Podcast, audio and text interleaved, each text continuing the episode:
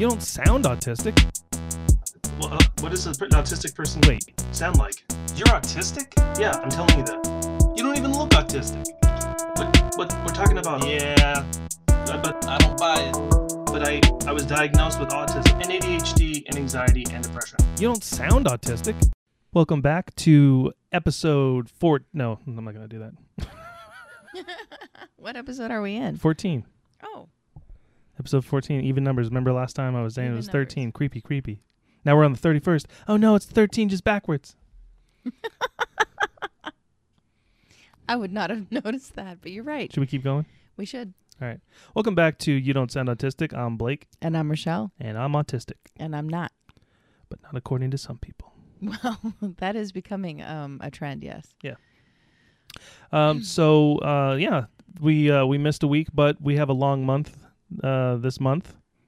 October is extra long, so we fit four episodes in. Um, so thank you for bearing with us. Don't forget to subscribe to the podcast on your preferred platform so you can be notified of the newest episodes when they're released. Don't forget to also join the Facebook group, join the group, join the conversation. We appreciate everyone Mm-hmm. uh, that joins the group that chimes in. Um, it's awesome. So we and if you have any suggestions or any notes for well, keep your notes to yourself. But if you have any suggestions, but if Send your notes to me. if you yeah, send your notes to Rochelle. I'm sensitive. Um, but if you have any suggestions or topics you'd like to hear us cover on an episode, we will take that into consideration because we are running out of ideas. No. No. Uh, I'm kidding. No, we have plenty of stuff to talk about today. Uh, we also want to again welcome our listeners from outside the United States and those within the United States. We've got uh, listeners from all over. I think we added some listeners from Australia, we did. which is pretty cool. And some from the UK. G'day. Uh, sorry about that. well, you do a great accent in No, that. sometimes I do. No, my friend Carl is the one that he, he's like, you know, for a Yank, you do a pretty good Australian accent. Yeah. So, but I'm gonna keep the rest of my Australian accent to myself. I got in trouble actually in my stand-up class. I'm taking a stand-up class Right? for doing some accents. Really? Yeah, and so they were deemed offensive, so I had to stop doing them. Oh, Uh, that's a shame. but do, maybe it's just for the class. I don't know. maybe. Yeah, but I'm welcome. Uh, but I I feel like I'm welcome to offend everyone that's listening here. No, I'm just kidding. um, but no, and today we're recording on Halloween, spooky, Happy spooky, Halloween. spooky Halloween, Mhm. and uh, maybe we should kick off by talking about the Halloween festivities that we've done so far with Declan. Things that uh, I didn't know were available to the general public, and also, you know, just to kind of talk about alternatives to trick or treating. We may or may not be trick or treating tonight uh, because Rochelle is very sensitive. I'm sensitive to his capacity. Yes. I think we may have extended it. We've overextended it at this point. Think so? I do. But um, I don't think it'll be a detriment this year. I mean, he's he'll be 3 next month. Right. So He's gotten um, a lot of hollow. He's he's had some. He's been quite the Halloweener, if you will. he has. He's had a full straight week of Halloween. I mean, Yeah. I don't think he'll miss tonight. And tonight we're going to get real candy if we were to go. And we're already struggling to hide the little bit of candy he does have. And oh my goodness, can this child smell sugar through the cabinet? So like I cannot hide sugar I in got in house. trouble for for bringing home cotton candy. Yeah, well, we splurged and gave him cotton candy at the pumpkin patch. What was it two weeks ago? And now he's very aware of what it is, and that stuff goes. I mean, he's on a sugar-free diet, gluten-free, casein-free diet as it is. So cotton candy kind of went straight to his brain. I think that's your refrigerator making that noise. Oh well, good. Maybe it's maybe it's healing. But as far as so, um, I'm still trying to convince Rochelle that we should do something for Halloween as far as trick or treating is concerned. We'll see how that goes. I feel like it will be a losing battle, but we did do some trick or treating. We went to Boo at the Zoo here in Atlanta, which was pretty cool. It was Um, actually. I was really impressed uh, by the organization of it and the whole structure of it. I mean, it was really well attended, and it had multiple weekends. So you weren't like we didn't have to go this weekend. Right. We went last weekend thinking it was going to be a little bit less crowded, and I would say it was still in high attendance. Always go early, Always. especially if you have a sensitive sense, uh, a sensory seeking or sensory sensory sensitive. Because even if they're sensory seeking, I feel like they could get sensory overloaded. absolutely. Absolutely. So he they had little booths set up to where we could go trick or treating. So we're trying to t- teach him to say trick or treating. Of course, he doesn't really want to talk very much. I'm very very talkative today. But they did a good job of not requiring him to speak in order to get candy. Like they were very accommodating And I think for us, more importantly, it was about. I mean, let's back up. Okay. Halloween and the concept of trick or treating. Sorry. Did you eat the cotton candy? No. I don't know what's going on. I'm I'm I'm feeling all like jazzed Frisky. up. Yeah, that's I'm okay. Frisky. That's that's that's that's code for horny. I'm not feeling horny. Oh, I don't view it. I, I define the word differently. But, anyways, my point is that he doesn't have a frame of reference for this cultural thing that we do where we dress up in costumes and we go around knocking on doors and say trick or treat and you get candy. It's like that's a totally learned experience. Right. and we knew that the, his school was going to be um, celebrating, you know, with some sort of event. And we're like, oh, shoot, we need to prepare him because he has no idea what this is and and um, I learned from Easter that you know he didn't have any concept of running around and picking the eggs off the ground so he was you know he didn't he probably got the least out of all the students and I felt bad as a parent going okay I underprepared him. So Halloween comes and he's 6 months older.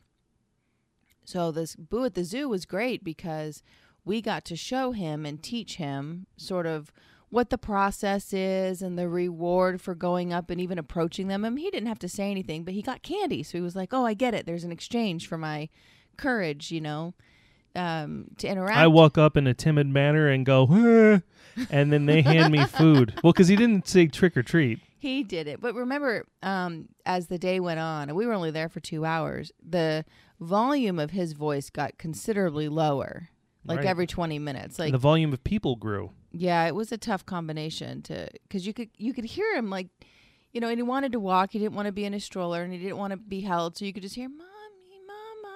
And you're like, oh gosh, what are you saying? You know? Right. Speak up, buddy. but so so that was something to, to take into consideration as you're like listening to all the cues you know the verbal and nonverbal cues but more importantly it was just about teaching him the concept Right. And luckily for us, because we do have season passes to the zoo, if, if I mean that's actually probably a, a good point to make too, is that if you're gonna go to a a theme park or a the zoo type location or Mhm. anything where you can become a season pass mm-hmm. or season you know season ticket holder sounds like you're going to the World Series, but if you can hit, get season passes, then you can at least plan on going for a certain amount of time, and then if there's a meltdown or if you need to turn around, then you didn't waste a hundred bucks Right. to go for an hour or f- Mhm. thirty minutes or something because they're you know he he had to be a trooper because we wanted to get the most out of the experience for him and for ourselves so that we can feel like we act we barely saw anything Mm-hmm. but for I think that we did as well as could be expected considering we had to get him into his costume. yep which he's never really been conscious of before i mean we just put him in buzz light light lightyear last year say that five times fast You're right. Yeah. Um, and he had no concept of it because we, you know, two years old. So, I think the other really important point you're making there is like picking your venue and and making it a familiar place you go to often, making that season pass worth it because. The only downside to the zoo, although it's really cool to see the animals, you know, and he's in that animal phase where he's trying to learn names and Yeah. labeling and commenting and and things like that. But there's you have to walk a fair amount of distance between all the, the enclosures, Right. You know, before you see anything of value, and even then, it's like trying to show him where the tiger is behind the bamboo and the massive, you know. Enclosurement. Then it's a little bit more frustrating. I think we did better at the aquarium. Um, I but agree. but so I think the recommendation I'd say before you just go buy season passes to everything or family passes is go once, um, and don't buy any passes until the second time because the first experience you're kind of on this, you know, discovery. You, you know, you don't really know how well you're going to react to it until you're there the second time. Like, is this something we can sustain? Fine. You shut you, you shut down my whole season pass idea. No, I think you're. But on the season pass, we just we learned just from our own experience. Like we went to the zoo, we immediately bought the season passes the first time. We're like, we'll be back, and of course, we knew we were headed into summer, so we were going to cut out those months because it's hot as heck here. But we come back to the zoo, and we're like, wow, you know, we did better at the aquarium than the zoo, but we already bought the zoo. Right. So, um, I think we were smart to buy it because we'll continue to use it over the course of these colder months. Um, but we also learned that we do very well at the aquarium because it, I don't know whether it's like the whole place is blue or it's the water. I think there's just more to see because everything is like everything that you can walk up to. If they're fish, they Right. can't. They can't go. They don't. When was the last time you? Well, when was the last time you saw a fish sleep? Never. You know, as opposed to the lions, like like lions Yeah, yawning and, and, or they're not and in the- hiding. They're not really doing anything. Like they don't. the They don't there, have to take the there. fish and move them from the sleeping tank Right. to the wake tank. right. They're just fish. Right. That's a. You know, that's that's a fascinating point I just brought up. Want to let you know. Oh no! Here we go. Here we go. No, I'm serious. When was the last time you saw like a like a shark with a pillow taking a nap? Well, they sleep differently. You watched all those shark things with. Anyways, we digress. We're on Halloween. Okay, right. Halloween. So I think it was very successful. I think you're right. The fact that we had season passes made it less stressful for us as parents because it didn't matter how long the event was going to last for us that day. We knew that we'd already, you know, benefited because you know did, what we did see? Flamingos. we did. We saw the shit out of the flamingos. They were cool. Yeah. They're um you know, a fun fact about flamingos, which has nothing to do with Halloween, Okay. is that uh, my understanding is that they obtain their pink color from the shrimp or whatever their food is actually what keeps them. That's probably I I probably eat too much tr- shrimp because I have a very shrimpish shrimpish color of my skin. You do. I do. I eat a lot of shrimp. So me and the flamingos. Okay. That's actually You that was found- my you that was my friends. my nickname in high school was Blake Flamingo Furtick. Well, that's uh that's crazy. Did you know that? I did not I didn't. I didn't either. I just made it up. Overall, I think it was a fantastic event, and that actually was a great precursor because then at school a few days later, when we dressed him up and told him, "Oh, you're going to go get candy," um, he knew exactly what to do. He felt confident. It wasn't a brand new environment. Like, you know, it's scary when you're faced with a a moment where it's like, "Hey, perform or do this thing," and you're like, "I don't even know what's going on." You know, then it, you can't enjoy anything at that point. Can you're you're too busy learning. right. And then so today, um, we found, uh, thanks to my sister, actually, I was just saying to my sister, uh, I was actually the one point of complaint that I had about the zoo um, is that it was not necessarily sensory sensitive. It was far more like, I'll say neurotypically planned because there was some really loud Oh, the music. music Yeah. in congregational settings and places like around the food you know and and i would be okay with the music if it wasn't these big loud speakers right on the ground right that you had to walk by and so even i was It would be cool if there were more places that had like a sensory sensitive Mm-hmm. Sunday type of deal. it would be or or they just had speakers that were kind of up in the you know in the tops of something so it's, it's above your head it just diffuses the sound a little bit better you know these being right on the ground and kind of pushing that vibration through the concrete f- You didn't like listening to Thriller? At high sp- uh, high volume? No. At high speed, high speed yeah that's what it sounded like. High speed Thriller. high speed audio sound. No i didn't enjoy it and it actually made it very frustrating for you and i to try and communicate which we've already mentioned before. Like if you and i can't communicate clearly while we're trying to navigate him in the middle of a crowd like that's a recipe for disaster for pretty much all three of us. True. you add the fact that we're still in the middle of the day we're in costumes we're getting a little hot plus we're wearing masks for safety. You know you add all that stuff up you talk about capacity we've way blown the threshold there. I have not blown anyone. that's not what i meant. Thanks I've not blown anyone named Threshold. okay fair enough Okay. but but there it goes there's our capacity not as just as individuals but, uh, I would a like to point out that me and Declan had matching costumes. you did I pa- I played Peter Venkman, you did and he played and he played um, Egon Spengler yep there you from go the Ghostbusters. you even knew the first name yeah, That's an- Blake Buster at work right I'm a there, nerd. ladies and gentlemen, right there. I'm a nerd. I did not. I don't think I would have ever known his first name was Egon. Don't you remember that from the second movie? They they There do was the a second movie. Ghostbusters two. Oh. Yeah. I That's the one with the pink slime. There's Oh, there's the scene when they're like getting ready to like smoke some ghosts. Look Mhm. back, bust some goats. At go bust goat busters. Yeah, having fun. yeah, having fun, having the best time. Um, but no, there's a stupid scene where they're like turning on their uh, their proton packs, Uh-huh. and it and Venkman says Doe, and then Ray says Ray, and then Egon says Egon. I never would have remembered that.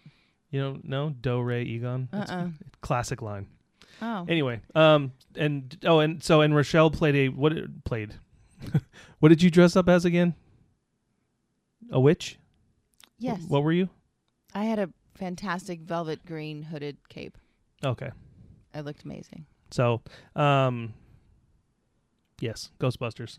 it was fun. No, I just thought it was fun. I, I don't know. I, I you like. two got a lot of. I mean, for being shy, you know, and and being kind of a little more, a little bit more nonverbal in the crowd because of the popularity of Ghostbusters right now, and there were so few of you dressed in Ghostbusters. You guys got a lot of attention.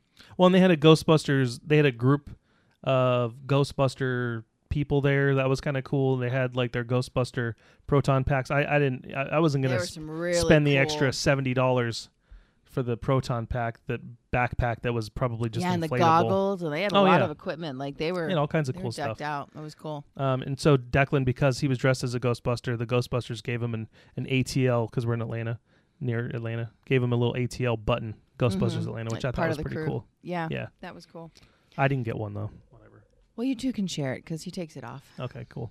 Thanks. So Um, and then today, uh, be, because of Rochelle's uh, sister, we um, we noticed that, and this is something that I'm curious to see if they do it next year, mhm. uh, because there nobody well, I was, was there. complaining about the music, and I was like, "We just need a place that's sensory sensitive." Like I liked the zoo, and it was cool and all, and we got to teach him how. But man, that damn music, like it was loud and it was obnoxious, and we need a sensory sensitive place. I kid you not, you know, as the way cell phones listen in on everything right now. Twenty four hours later, she gets an ad pushed to her f- through Facebook from Chuck E. Cheese of all places, someplace I haven't ever really tuned into in my Oh lifetime. yeah, what did Chuck say? Chuck said that they have a sensory sensitive Sunday and they actually run it at select locations every single Sunday, not just Halloween, but every single Sunday in select locations. They offer, they open early from 9 a.m. to 11 a.m. to um, offer a sensory sensitive environment for you know kids with autism or other special needs and and they didn't have the music on and you know it Well, they did. It was just really like all the sounds were low well, was or or only off. on the stage like the overhead Right. music wasn't on The, I will say this though, not to pick on our own kid. Why, my favorite part of this morning was when Chuck E. Cheese came out, like the guy dressed as Chuck E. Cheese, and Declan was not having it He was at all. terrified. Declan, so de- they have this little train ride that you can, you know, you, you can play, and the train just goes in a really slow circle. Chuck E. Cheese walks up and he's trying to give Declan a high five, and immediately Declan's like looking around. He's like, "Mom, mom, what the fuck is up with the giant rat?" he said, "Mom, help!" And I've been teaching him help this week. Mom, help! Mom, help! I was like, "What is that?" Oh, shoot! So And yeah, then see poor Chuck, whoever the you know he got totally Phil- denied. was like, "Hey," and you could see he was kind of like dancing and moving. Then he was kind of like, "What do I do now? I guess I'll just just, just- fade into." in Oblivion. the background. It was so funny. And he tried again when the other s- kids started to show up Yeah. closer, you know, like past eleven, and the other families were coming in. Um, he came out again, and he came by Declan, and Declan just stared him down, like, "Dude, I see you." Was he Don't come freaking near out, me." though, that oh time? yeah, yeah. He climbed over me, like to get away from him. He wanted to be on the opposite side, so there's I had to something the about barrier. that. Like kids sometimes do get. Th- th- there's actually, I think that there's a uh, a pho- like a legitimate phobia. I don't know what it's called, but like where people are afraid Yeah, I mean, of I costumed absolutely. people. it can be it can be terrifying. So i mean that's that's another one of those nonverbal cues. Of course you're looking at it going okay well you have no frame of reference for this. Yes the guy is huge. You don't even know who chuck e. Cheese is until 20 minutes ago. But you know the the presence of that big head and the fact that you can't uh, you know just actually talking about this it's like declan really relies on being able to see people's faces Right. when he interacts with them. And he's actually accommodated sorry that's not the word acclimated very well to this pandemic and he's been learning all of his you know speech and communication and social interactions through the pandemic with masks but he's able to lock into the little changes that our eyes make with different facial expressions and he uses that to kind of get his bearings and know how to interact. And in a masked costume like that he's like oh my god he has nothing to kind of reciprocate with so i'll bet that was part of why he was freaking out Right. Maybe. so I, it's something to consider. But all the, my hats off to Chuck E. Cheese. I think Yeah, we got there and there were No, there was nobody there. I sent Blake in to be like, make sure they're still open. Don't make me get him out of the car if it's wrong. So yeah, I walked in and the the lady that worked there was really nice. So if they do that again, I think we will we might try it again another time. But that's that's the kind of stuff that um you know as a parent with a child with you know that has autism Mm-hmm. to find these types of uh, Mhm. little nuggets of of um Opportunity. yeah, Yeah. nuggets of opportunity. But it's not just for the kid, right? I mean, I think one of the other things that we keep sort of discovering is that because we as a family are working with a blend of different, you know, non neurotypical things. So, you know, you yourself have different needs. Um, he has different needs. I have different needs. We try and work together as a unit. We need a place as a group that's a little bit less overwhelming a little bit less crowded just so we can kind of coordinate because you know it does take us a little bit longer sometimes to to to connect Sorry. in a loud I'm still laughing about Chuck E. Cheese getting dissed by our kid. Sorry, that's. Okay, well, I we'll- just saw him like because there was nobody there, it was just and it was us. like five, four, three, two, one. Here comes Chucky. I mean it was a lot of pressure too for Declan. Yeah. Well, as this giant mouse walked over to him, Declan was like, "Nope."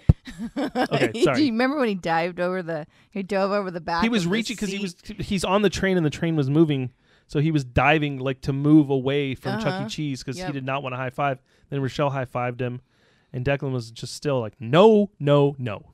Yeah. So anyway, sorry, I didn't mean to. No, it's okay. I'm okay. just laughing over here. So I appreciate that. I think, and I think honestly, with those three Halloween events, that probably maxes him out because he's used to having downtime. So I was thinking about it like this after we got back from Chuck E. Cheese, you know, and this is true for every single person, and something that we don't spend enough time to to protect, which is if you're going to go about your day, even if you're doing something, you know, Halloween or holiday themed, you're either going to be in input mood, sorry, input mode or in processing mode. And it's really difficult to do both at the same time. So, you know, we've just introduced him to a week's worth of all brand new things. So that's a lot to kind of take in and think about and process and categorize and file in his mind and and be done. And so if he has constant events, you know, and I know we we don't usually go out to dinner a lot, but we've done that a little bit this weekend. We've had extra little things we've been trying to do. So there's only so right. much. My mom's been here, I know I'm excited to see her tonight. but um, um, my point But with that is that It's, it's just been a another element. Is then he's there's this person that's around that he's Right. and then she left right? and then she's gonna come back. All these little points means he has to go back into input mode Right. And come out of processing mode. And he's used to having a considerable amount of time of processing mode. And in processing mode, I mean, I'm basically saying like unstructured free time to play or, you know, build things or, um, you know, bath or, you know, just all those little things that don't require him to learn something new in that moment. And it's important that as a family, you're taking inventory of like what's the overall schedule and and it's one of those things I think we take for granted because when when your whole family and this is generations ago, but when the whole family was just neurotypical and you know there weren't a lot of these needs, then you could just pack your schedule ridiculously full and you just went went went went went and, and it was this thing and that thing and and you didn't really ever stop and take notice of it and everyone just sort of adapted.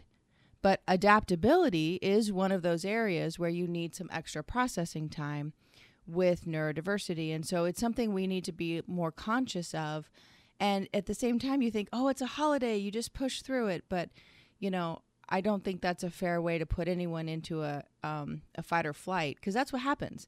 You're in the in processing mode, you're in rest and digest in your central nervous system. You're calmer, your immune system is working, you're, you know, um, the neurochemicals are sending that really um, that kind of restorative feel to the body. But when you're in input mode, you're kind of in fight or flight.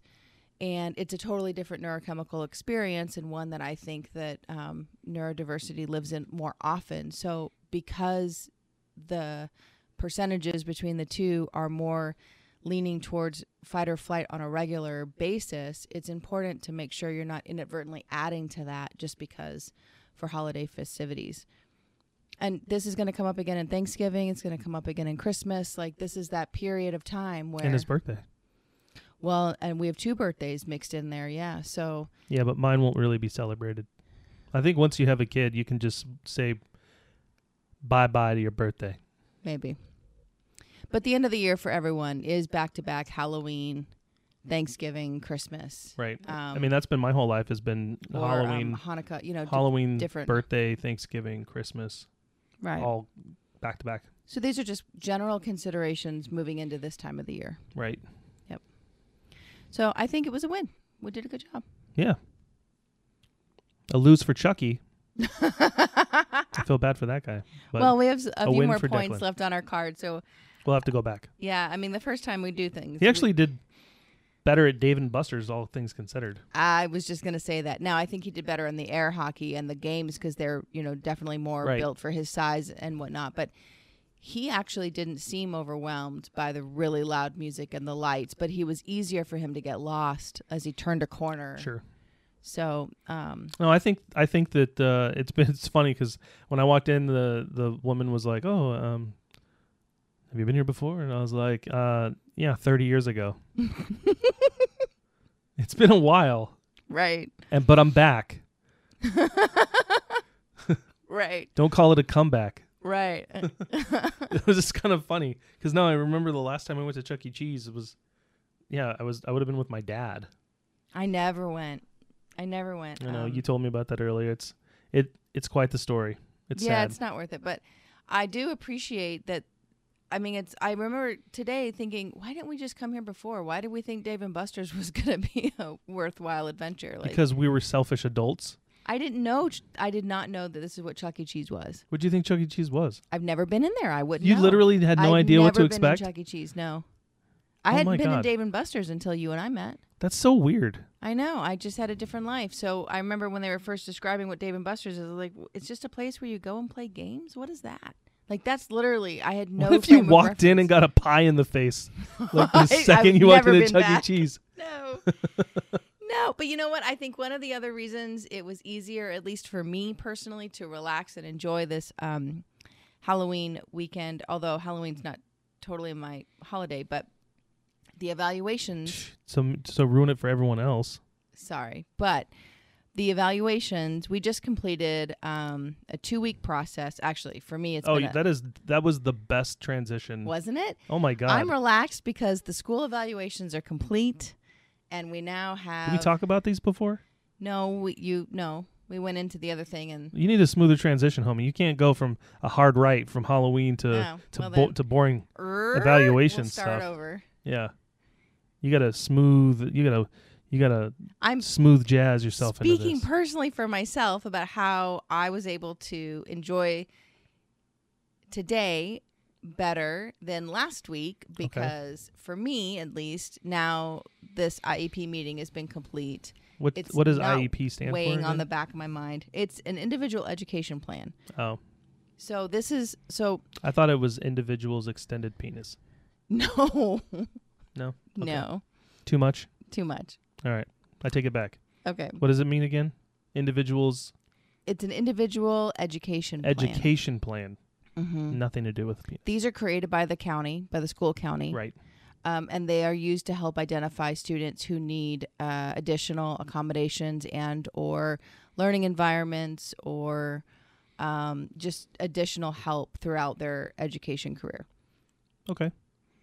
Tell me more. I know you will. Is it my turn to talk about this? Oh boy. Okay. Well, Just do me a favor when you're done talking and you look at me and I have no idea I have that puzzled look on my face. just keep going. Just, keep going. Just rock okay. rock on by. Well, so just to start very plainly, there are two different types of Spice it up with a little entertainment though. giving me mixed messages. No, I'm saying, you know, throw Okay, throw a so- little pizzazz in there. Back in July, we met with a developmental pediatrician, Ooh. and that was a two-hour evaluation followed by a, a diagnostic um, follow-up report two weeks later. I need this to be pizzazzier. I don't know how to do pizzazz. Um, that provided us with all of his medical diagnosis and um, all the paperwork we were going to need for support services and Right. And everything like that. And so he's been in a program which I really am grateful to the state of Georgia for, um, called Babies Can't Wait, and it's an early intervention program that his original pediatrician referred us to, and they have been providing us with uh, occupational therapy and speech therapy this year. For the longest time, I thought it was babies can wait. So I was like, well, that seems odd. Oh You know, like that baby can wait. no. Then I was like, babies can't wait. Oh, that makes more sense. Yeah, no, babies can't wait because the idea of early intervention is a really solid plan that, you know, the more we identify, the earlier we can identify some of these challenges or deficits and then work to build them up using this developmental time, then the, the less support they may need as they as they age, you know, getting them kind of back on track in certain areas. Um, Right. And then they age out of the program at age three. So the, the program Which we're coming up on in a couple weeks. Yes. And so at least here we have to start the program sorry, we have to start the process with the local school county six months before he turns three. So that Right. you have time to go through all of the necessary steps. So this is something I've been working on for a long time. And two weeks ago, we met with the school evaluators, and there were four of them um, a school psychologist, an occupational therapist, a speech therapist, and the lead evaluator. And it was kind of an intense meeting but they rapid fired questions at Declan for about you know an hour and a half and they took him through cognitive um, fine and gross motor skills they took him through um, nonverbal and verbal uh, testing they took him through um, different occupational things they took him through different speech you know processes they listened for his speech during the evaluation they watched how he handled everything and then um, we met with them two days ago for their eligibility Review. review. Right. And so this is a this has really been um me find my words. It has been a very dictionary? interesting process because you know there's not a lot of prep. I, I I researched a lot of videos on how to prepare for an IEP meeting and there's like these 30 second, 45 second things and nothing was really helpful. But what I can say at the end of it is um, there's the most thing that you can prepare for is just really knowing your child because it wasn't just Declan that they rapid fired questions at, which I was prepared for, but they also rapid fired questions at me. Right. They didn't ask me anything.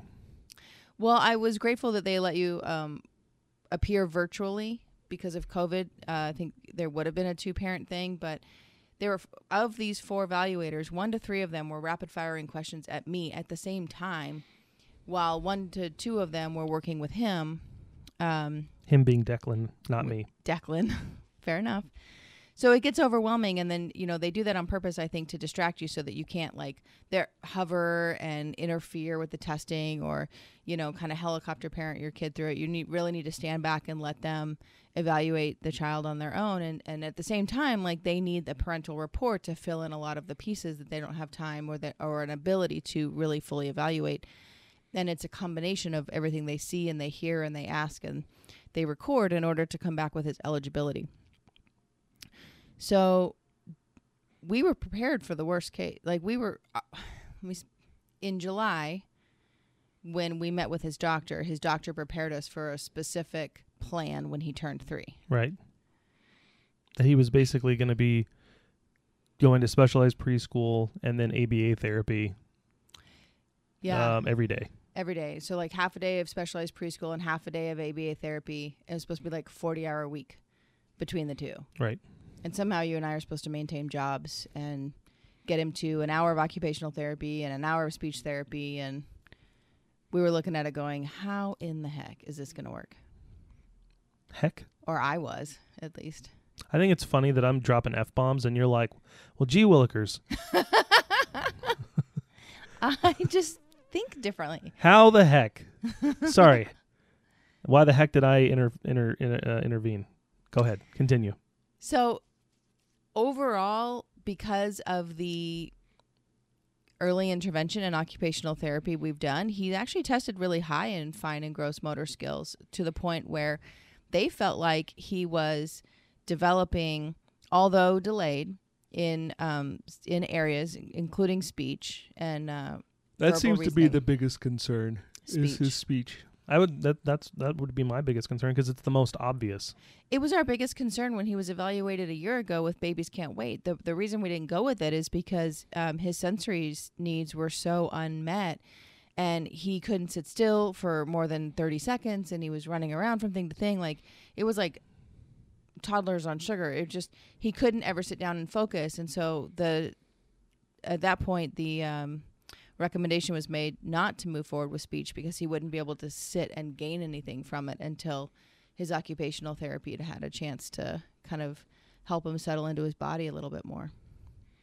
Right. So now that what the results of this is, hey, we've done that. We've achieved that benchmark. His occupational therapy has worked so well that he can now adapt into a classroom for the most part because these the school is only looking at um, his delays From an educational standpoint. yeah. So it's not quite the same. So they're like, well, yeah, he may have OT needs, but it doesn't interrupt his school so much. So we don't need to, you know, put that level in. So actually, he's going to get to stay where he's at in his current daycare, which is a place we very, very much like. Uh, it's very play based um, and very structured, and we, we, we like and trust the directors. And they are just going to bring um, service providers into his environment once a week and treat him there. Right. So he'll get speech for an hour a week, and then he'll get specialized instruction from a special ed teacher Mm-hmm. uh, for an additional hour a week. So two hours total. Two hours total with the, but they'll also be evaluating him every single week. So when and then he, what is it? Every four and a half weeks, we'll get like a a report, progress report. Well, and I when hope he's doing good. well, at least he won't be able to hide them. That's right. Want to see those good grades. That's right. Well, so the cool thing is though, um, is that even though we're losing his OT through Babies Can't Wait when he turns three, if the evaluators on any given week start to notice that okay, now we've taken that away, and although it didn't demonstrate a need during the evaluation because he was currently getting OT at that time, now we're seeing that he needs it back. Very quickly, they can recall the IEP team and they can add that service back in. So it's not like if we, we it's not like we have to add everything right at the beginning. We have the ability to tweak this. And actually they said we'll tweak this now all the way through high school, Right. which is like incredibly comforting to think, "Oh my gosh, my my child has got kind of a guardian angel." And I, and I know that this is going to require a lot of parental um Yeah, we're gonna have to keep an eye on him. Yeah. I didn't realize. I'll tell you what, kids. I didn't realize that having a kid was gonna be this much fun. I bet you didn't. Yeah, Well, so that was that I thought it was gonna be a lot more Chuck E. Cheese and a lot less evaluations, I think that's probably fair. I think you probably did. but that's okay. But I had a blast at Chuck E. Cheese. it was fun. I kind of felt like a piece of my, you know, childhood was missing when I realized what I could have been there. Oh, you missed the Chuck E. Cheese that was existing in the '80s when all the ride, like they had rides and stuff in there. That oh gosh. they had like a little uh, rocket ship where you would hit a button and then No like way. a rocket would go up and down. What? Yep. Oh, super dangerous probably. oh no way. And there were way more video games. Yeah, I didn't. I It was more of like an arcade. Wow. Like this this one like arcade games now are are are more like you just hit a button and a ball falls or flies or Mhm. moves whereas like you know they had like Paperboy and right. Mario Brothers and all that kind of stuff back in the day. Anyway, Well, was- but so but uh, back to the evaluation. Well, the th- the main thing I thought we were going to talk about the evaluation was the school versus the medical evaluation. And I the, think and that's the, im- and the main differences between those two and, and how it's important to get both and not to wait for the school because the school's not necessarily going to diagnose him with you know diagnose your kid with with autism they don't or diagnose. or yeah. anything like that but they're gonna they it, for them i feel like it's helpful to already have a diagnosis in Mhm. place because then they kind of use that as the barometer for their evaluation to see if it lines up with what their services will actually be so then they can kind of help provide um, support right. to assist in the, the areas where he has needs. So, like Declan's been, he had, he barely had speech therapy. I would almost say he didn't No, really even have speech therapy, but he's had occupational therapy. Yeah.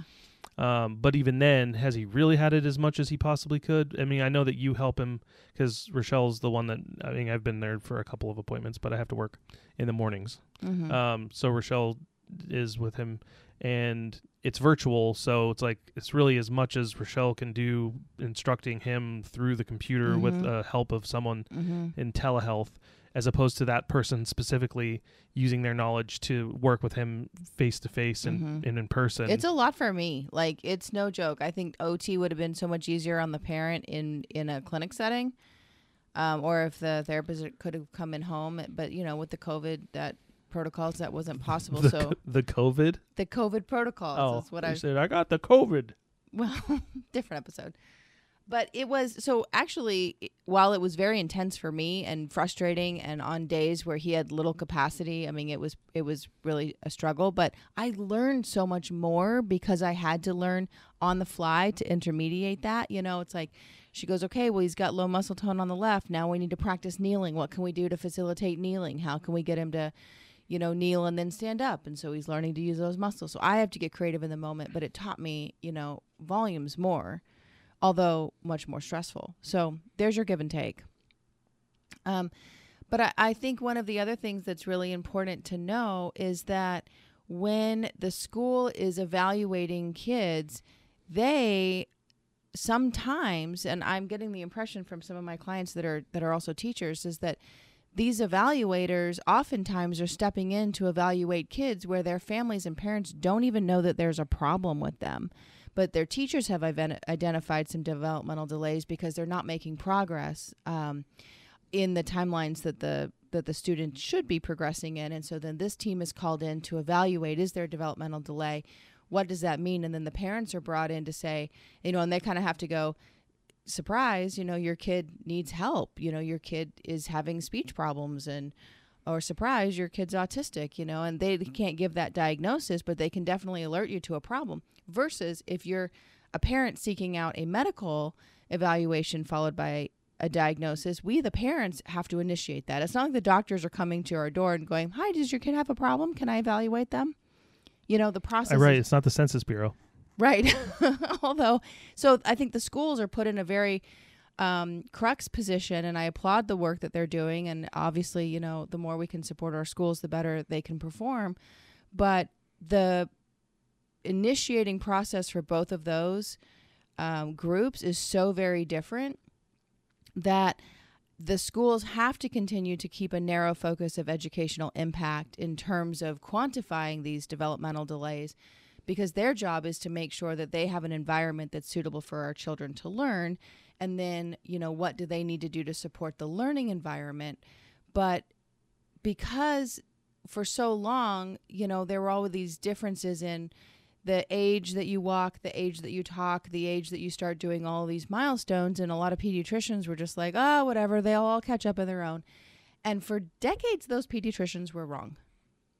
And they just didn't know that what used to be an acceptable range between developmental ages had become a problem. Like it had become early indicators for these neurological um, developmental differences. And now the pediatricians are starting to catch up. But the schools and the pediatricians are the first line of defense almost in helping parents and families identify autism and ADHD and dyslexia and working with parents that are trying to do both plus you know anxiety and depression is common in kids surprisingly common in kids under the age of 10 that's getting diagnosed far more often than I ever realized was possible. So I think to your point I had a point. you did. You said that the school evaluation and the medical evaluation are two completely different I did make that point. processes. Both are necessary and for two completely different reasons. Yes. Explain those reasons. I just did. Oh, I wasn't paying attention. Oh. You're thinking about Chuck E. Cheese. I was. Me and Chuck running Did through you the did field. you want to high five him? I did, but Yeah. he didn't come to me though. No. Punk weird. ass, punk ass bitch. Well, No. well, I can't say that because we're we're actually being sponsored by Chuck E. No, no, No. we're being sponsored by Chuck E. Cheese. That'd be amazing. They Well- wouldn't sponsor us because because I use the F word. oh, well maybe. One of the things in the IEP meeting that was different between the medical evaluation. The medical evaluation, they look at everything and they give you this long report that says, here's all the places where your child needs help. And you go, okay, oh, let me go digest this. And it's really difficult sometimes to turn those um, individual points into like meaningful changes. But in the IEP meeting, we have a responsibility to make sure that our children, our child's needs are being adequately observed and met by the IEP team. So it was important to be on top of the areas where we know Declan might need additional support, even if it wasn't demonstrated in the evaluation. So, for example, he tested at the table standing up most of the time. So they didn't really get to see how he behaves when you force him to sit in a chair for a long period of time because he doesn't sit in a chair for a long period of time. Um, so we needed to bring that up. Like, hey guys, stipulation this. Stipulation. Right, because Addendum. sure, that works too. Um, I think the other thing that was really important that we brought up was that Declan does need a little bit longer to respond. I mean, we did that episode two weeks ago where you were really just open and honest and, and transparent about your experience with that friend Right. and how she made you feel. I was. And you took, I'm a hero. you are, So brave.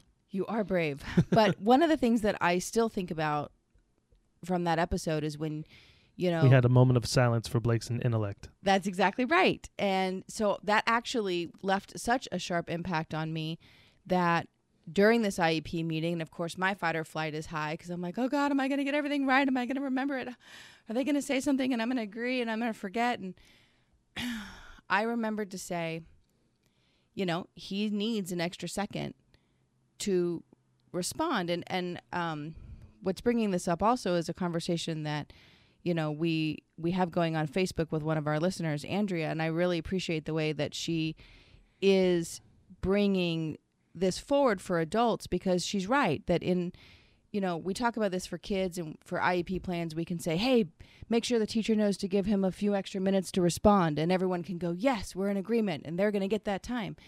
But as we've demonstrated in multiple episodes and as Andrea brings up here for adults it's not like and and Kate has mentioned this too it's not like you can't you can't just walk up to someone in a social setting and be like I'm going to need a minute for you like you need to preface this this conversation with a label you need to tell me you know why we're talking and then you need to give me a minute to think about it you can't do that in a social setting You should be able to. I agree that you should be able to but what are the ramifications if you do We need glasses like Back to the Future style, where like someone walks up and asks you a question, and then it just says loading. you know, like it had like a digital readout. yeah Well, well, before you start speaking, it'll just say loading dot dot dot. that's hilarious Yeah, and then I can start talking when I'm ready. I mean, I'm open to strategies. I mean, both Kate and Andrea have me thinking about this. This is something obviously you and I talk about um, a lot here. So when I th- put my lens and my thinking cap on, how do we help to improve this situation? Like, how do we build the next generation so that there isn't such a stigma against asking for the time that you need or you know, being able to pre-qualify things the way you need, or maybe it's just building the confidence to do it. Um, because neurotypicals do this all the time. They just do it with more bullying tactics. They just do it with more almost shame and social criticism. So they get what they want. They just they're doing it in a mean way. And it's socially acceptable, which I think is also crap. I mean, I don't think is bullying socially acceptable now. Bullying itself is not socially acceptable. It's social judgment is socially acceptable. No, I think it's only fair to judge fat people and smokers. Okay. Just kidding. Okay. I'm joking. I know. No, but th- no, but I'm saying like it's it's those are like the two areas where I think people still are like society wise. I'm not saying I think it's a good idea, but I'm just saying society still like if you are like a cigarette smoker and you're like uh, people are like ugh you're disgusting, and if you're overweight, you know like I put on a couple extra pounds, I have to. and people like my mom the other day was like you lost weight, and I was like actually I think I gained some weight. She was like really, and I was like but thanks for bringing it up. Right. Weight is a is a touchy topic. Yeah, and but I just Like if just, I'm missing, if I was missing a hand, right, it would be very socially unacceptable for someone to go, "Whoa, what happened to your hand?" right. You know what I mean? But don't you think that's fair? Also, I mean, we've talked a lot about work situations that you're in where someone just comes and rapid fires some problem at you and you barely even know what they're saying, much less referencing, and you've got to be like, I sit and nod, and I go, "Oh yeah, yeah, yeah, that sounds good." Do you have any idea what I'm talking? Nope, no idea.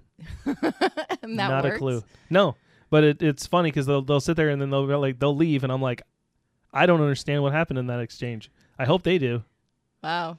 because they seem to get something out of it. I th- is that just like a is that like a neurotypical thing to like walk in and just say like what's on your mind and then like leave like you just wanted to like give me an update. I don't know. I feel like we talked about this before, but I feel like if you're gonna give me an update, prefacing it by saying, "Hey, I'm gonna give you an update." Right. Then I can actually understand what you're saying. Because otherwise, I'm trying to decode.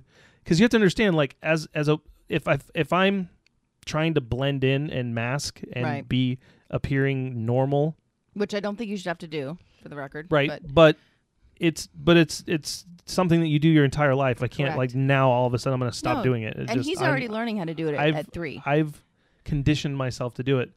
So at the whole time, I'm sitting there like, look normal.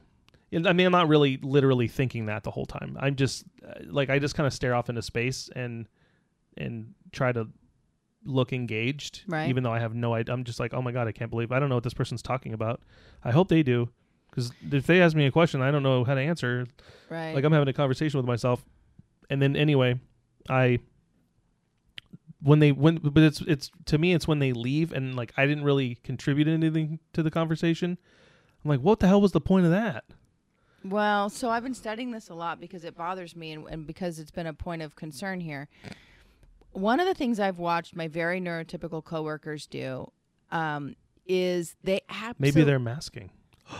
I think they're. Bum, bum, I think they're emotionally codependent. Okay. Actually, I think what is more society approved is this concept of emotional codependence, where we don't actually have to own our own feelings. We do, uh, but I don't think that's the trend. I think for a very, very long time, we have been taught to care more about other people's opinions of ourselves, more about other people's acceptance, more about their love, more about their responses than we feel than our own feelings. And so as a re, as a reaction to that, we're very accustomed to giving away our power. And that I think is what's created this format for this need to even mirror and, and mask in the first place and feel like you have to fit in because if we didn't have this belief that I'm going to exist and then you're going to give me approval for how I exist, then then you also wouldn't need to feel like you fit in. You would just feel empowered and not not empowered, em, like empowered. I am. Like you empower yourself.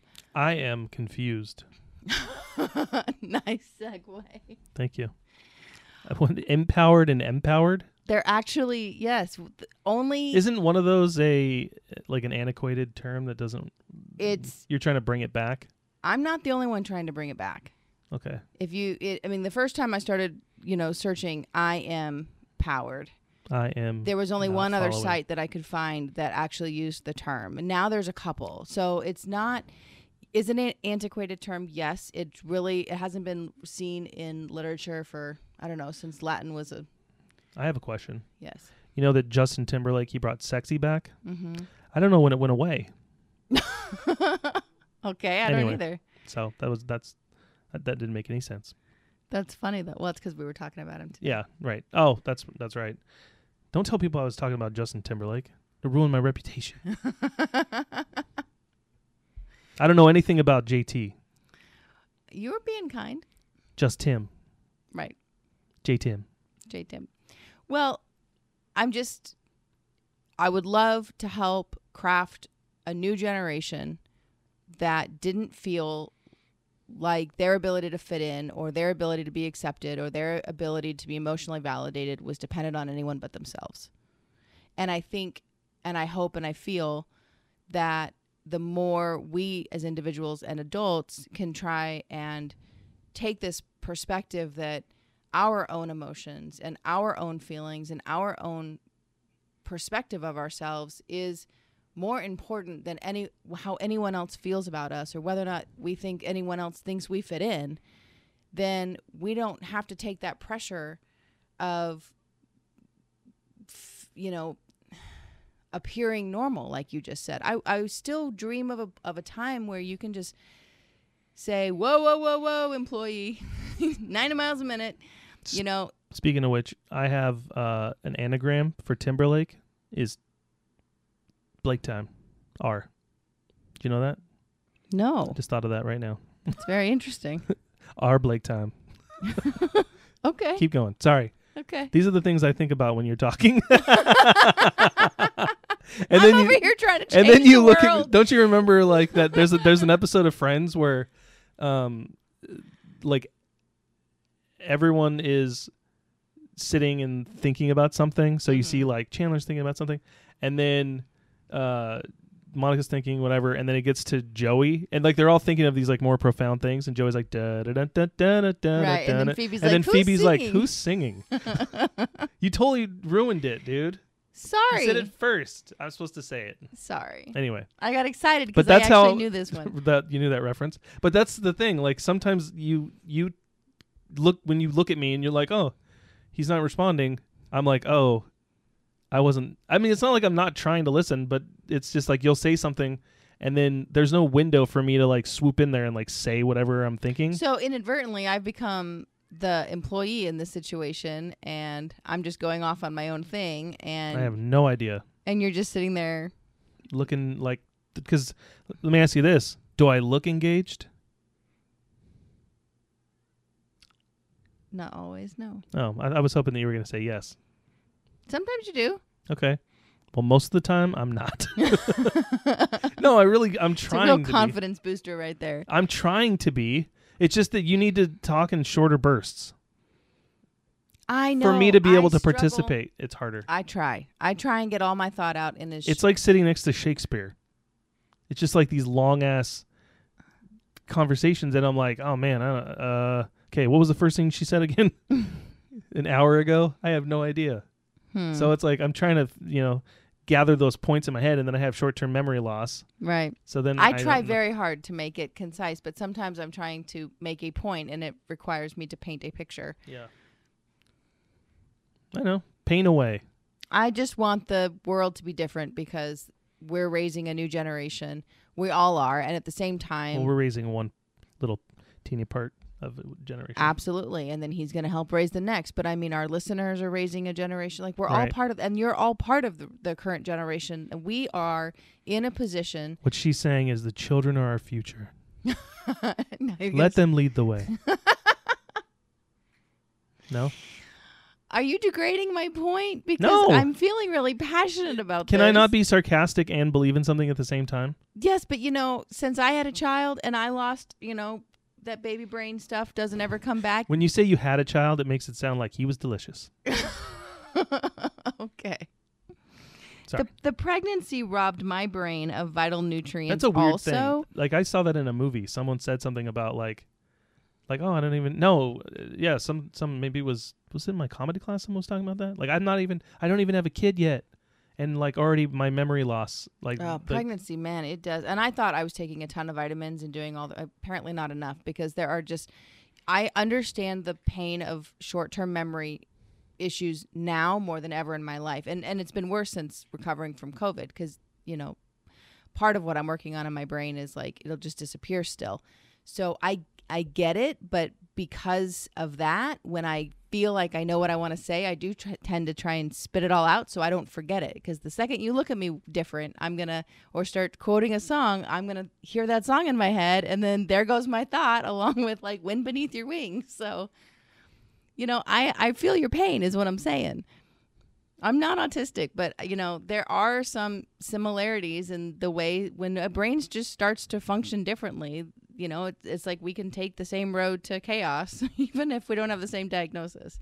did you know that wind beneath my wings is a song about bad gas Oh God, you're the wind beneath my wings no, Yeah, it's about a guy who had some chicken wings no, no, no, no. It's too inspirational to be about that. I can't do it. I sang it with my fourth grade choir on Earth Day. It cannot be about that. it's absolutely about that on Earth Day what's more about what's what's closer to the earth than farts Oh no, no, no, no. Happy Halloween. Happy Halloween, everybody. Well, this I is know it's don't get mad at me because I'm so inspirational okay. and I'm so uh you know, smart. You are smart and you are inspirational and you are funny. Um I feel like I sound like Forrest Gump all of a sudden. I'm smart. Are you reading something? Are you multitasking in your No, I was just looking at the time. Oh, well yeah. There you go. Time to wrap it up. Okay.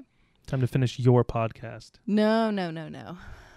It's you don't sound autistic because That's You right, don't sound because you don't sound autistic. I'm not medically autistic. If it was my show, it'd be called Autistic as No. right. No, I mean it's a fair point actually because we continue to draw comparisons every every episode about the life situations that we encounter with people who do not validate or understand what autism we actually had to make this point in the IEP meeting a little bit because while I love and respect and very very very much trust you know um, his preschool teachers they also don't understand autism as fully and um, comprehensively as the evaluators. So they utilized the school to make um, the, how do I want to say it? Like they asked the school for feedback about any challenges they have with him and they gave a glowing report and so they added that glowing report into the evaluation mix into the formula and says well based on what we saw and based on what the school says and based on how he tested we don't think he needs quite as much support because your school said he's doing great Why are you talking weird? I'm trying to get it all out before i Because forget of it this and because of that and because of these things. That's the way it is. But we had to make the point that, you know, they don't understand autism and its nuances quite as because he also, and he's, you know, obviously not even just three, even he has developed coping mechanisms right now that make him look and, and feel and sound less autistic. So we as parents have to fight for, I want him to be more autistic. you do? Yeah, make it obvious. Okay. I should give him less nutrition? Stop feeding the biology part of it? Stop feeding his biology. Okay. That's, uh, so you're going to take him to school five days a week. It's not called Chucky Biology, it's called Chuck E. Cheese. oh, cheese. Pizza. Mm. That's what I grew up on. That explains a lot. Thank you. There is a That's why I have wind beneath my wings. nice. Should that be nice the name of turn. the episode? wind beneath my wind wing? beneath my wings? Sure, they'd have to listen all the way to this point to get it. Well, that's the whole point, right? Is to listen to the entire episode. So you know what's I, going on. You know, I just have to say, I enjoy these podcasts with you. How about wings beneath my wind? I like that better. you really are funny. I Oh, I hope that you continue to grow in confidence. I know you're doing this comedy class. You've referenced it briefly. Um, I know you'll be performing in a couple of weeks. That's right. And Anyone that wants to come out, make a make a big trip, fly out to Georgia, come see me on November 16th. I'll be doing stand-up comedy for the first time. 5 whole minutes. where at? I'm just going to be talking about holes for 5 minutes. Oh, I hope not. just kidding. Um at the Punchline in Atlanta. Okay, very cool. We have actually a bunch of listeners from the Atlanta area. Do we? We do. Oh, At least sweet. from the Georgia area. I don't know how. Well, I mean, isn't uh, most of Atlanta in Georgia? I had to think about that for a minute. Yes. Yeah. All of Atlanta is in Georgia. I, meant, thought so. I don't know the differentiation within the state of where people are. Gotcha. Okay. So we have a bunch of Georgia listeners. I should There you go. reframe the way Georgians. I'm saying this. is that yes. what is that what you would call them, Georgians? I think so. Okay. I think so. I mean, I'm proud. I'm proud. We have a lot of Pennsylvania listeners also, Yeah. but we're picking up um, listeners in a bunch of different Pennsylvanians? states. So, anyways, my point I now forgot. Sorry. That's what happens when you do a show like this with a guy to like me. compliment you. I was complimenting you Oh. on your comedy Yes. and how much I enjoy these podcasts with you. And even though we can, I know we get feedback of like, oh, you guys are a little tangential. And yes, of course we are. But I think all um, neurotypical, neurodiverse mixed couples are because there's such a range of things that are, we're all working on. And Couples. we are a pair. Yes. Of people. We are a pair of people. And and and sometimes we're pear-shaped people. right now, I'm a pear shaped person. Yeah. But my point is that I enjoy doing these with you. Okay. Thank you. I enjoyed doing these was, with you as well. Thank you. That sounded really confident and believable. I also am in the one that is enjoying. I know. I was like, does he really? Yeah, no, I but do. anyways, no, I, I think that uh, I, I really appreciate your point of view. I think you're entertaining and you're funny and I enjoy you. Oh, thanks. Yep. Right back at you, big guy. Thanks. I'm a big guy now. Well, you said you were pear shaped. well, I am. Apparently. Different issue. All right. Um, did we cover everything we wanted to cover today? I think so. I think the only other thing to say is that uh, one-on-one support is available at RochelleChandler.com. I also have um, every episode and different uh, podcast streaming sites um, available there. You know, you can pick your favorite, but there's a there's additional research and support there uh, at RochelleChandler.com. So check us out there. If you have not already joined the Facebook group, um, you can do so from that page. Sweet. All right. Well, I think it's time for some new music. I like that. And have a happy and safe Halloween, everybody. Have And- a sugar-free Halloween. And uh, we will be back um, hopefully next week. But at the very, I think at the latest, we try to be about, you know, within two weeks. But um, we're going to try and uh, knock out another one in a week. We really we've done a good job of being every week. Pretty good. Yeah. Yeah. Un- Unless there's a big reason why. Yeah. I was the big reason why last week, I think. I don't even remember. I don't either. week. I was just making stuff up. I was just taking the blame. I was taking the hit, taking Oh, it for was the team. Zoo at the Boo. Uh, boo at the Zoo. yeah, it was Zoo at the Boo. I'm dyslexic. Wings beneath my wind. It was. We didn't get a nap time because he napped on the way back from the zoo. We got a 30 minute nap time, so that day was a. Right. The zoo was a great day, but the rest of the day was a disaster. It was really Boo at the zoo. it was. okay, that's what I meant to say. he took a poo at the zoo. He did. That was okay. No? Maybe, oh, should that be the name of the episode? No. All right, we're going to wrap it up. My name is Blake. My name is Rochelle. I'm still autistic. We will see you next time.